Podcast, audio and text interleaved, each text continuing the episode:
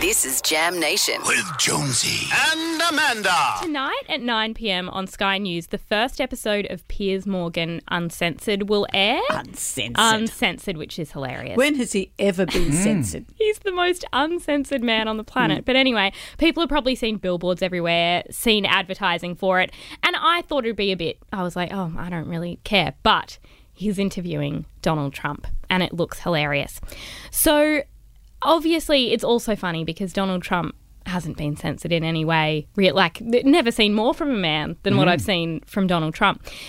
But they sit down and it looks like they have a big fight. Um, it looks Oh, he like storms out or yes, something. It looks like Trump Pierce storms, out, or No, it looks like Trump does. because Piers says the election was fair. So but he's, right. he's probably right. What, what do you mean, probably? probably right. he is right. Well, he is right. Yes, he's right. Let's call it what it is. yes, so I think they're trying to make it look like there really is some debate here, but really. They're just bitching about the royals, and it's Mm. so petty. And I love it because it's these two men who think that their freedom of speech is so important, and then when they can speak, all they do is bitch about Prince Harry. Oh, so good. And I just, I love it. Well, the history with Piers Morgan and uh, Meghan Markle is she approached him for some, maybe an entree into British society. And then I think he probably got a bit crushy on her. And she, when she started going out with Harry, she ghosted him and he's never forgiven her. It's so it's you can just tell how hurt he is. He's like, hey, come on now. I, I was meant to get some attention from that Sure. woman, and now she's abandoned me. So, and he would think that he's kind of a big deal. Yeah. And hell hath no fury than an editor scorned. Exactly. That's why I would never snub you. Because that, Exactly. would that would happen. I'm so much like that.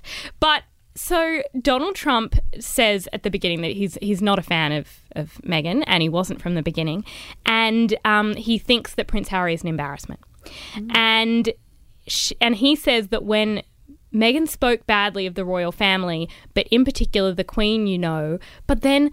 Donald Trump does this thing where he gets halfway through a sentence and then he goes in another direction and goes on a tangent. So he starts telling this story about how he was meant to meet the Queen for an hour, but his people have never seen her smile so much as when as when he was with her, and so they spoke for hours and hours, and she just loved him. Well, it's interesting because the way that his visit was depicted in the media was very different to that. Yes. That he didn't follow any of the protocols. He walked in front of her, in front of the guardsmen. He didn't f- understand any of it. Oh, but according to him, I mean, Best mates. Yeah, best mates. So then he goes back to Harry and says, "I want to know what's going to happen when Harry decides he's had enough of being bossed around, or maybe when she decides that she likes some other guy better."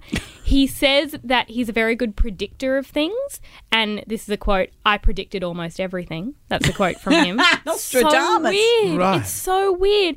And he says it'll end and it'll end badly. And then they both agree, Trump and Piers Morgan, that Harry is the most whipped man in the world.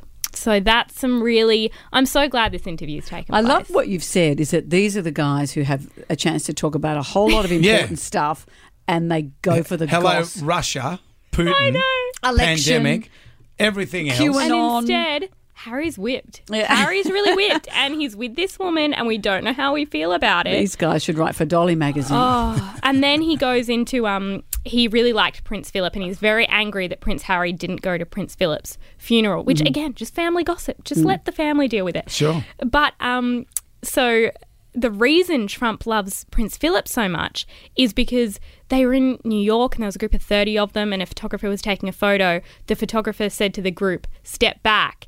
And Prince Philip said, "No, you step back." And Trump really likes that because he thinks that it was a little bit rude and he had a bit of character. I'm like, Trump, you're so weird and petty. Wow. It's going to be the weirdest thing. And I'm really excited for it. I'm, I'm excited for, like, politicians that aren't ours Yeah. and some gossip that isn't ours. Mm. yeah, yeah, yeah. I'm looking it's a forward to break, it. is isn't it? and they're a Give bit more yourself really a break. entertaining. Yep. Like you are entertaining, Claire.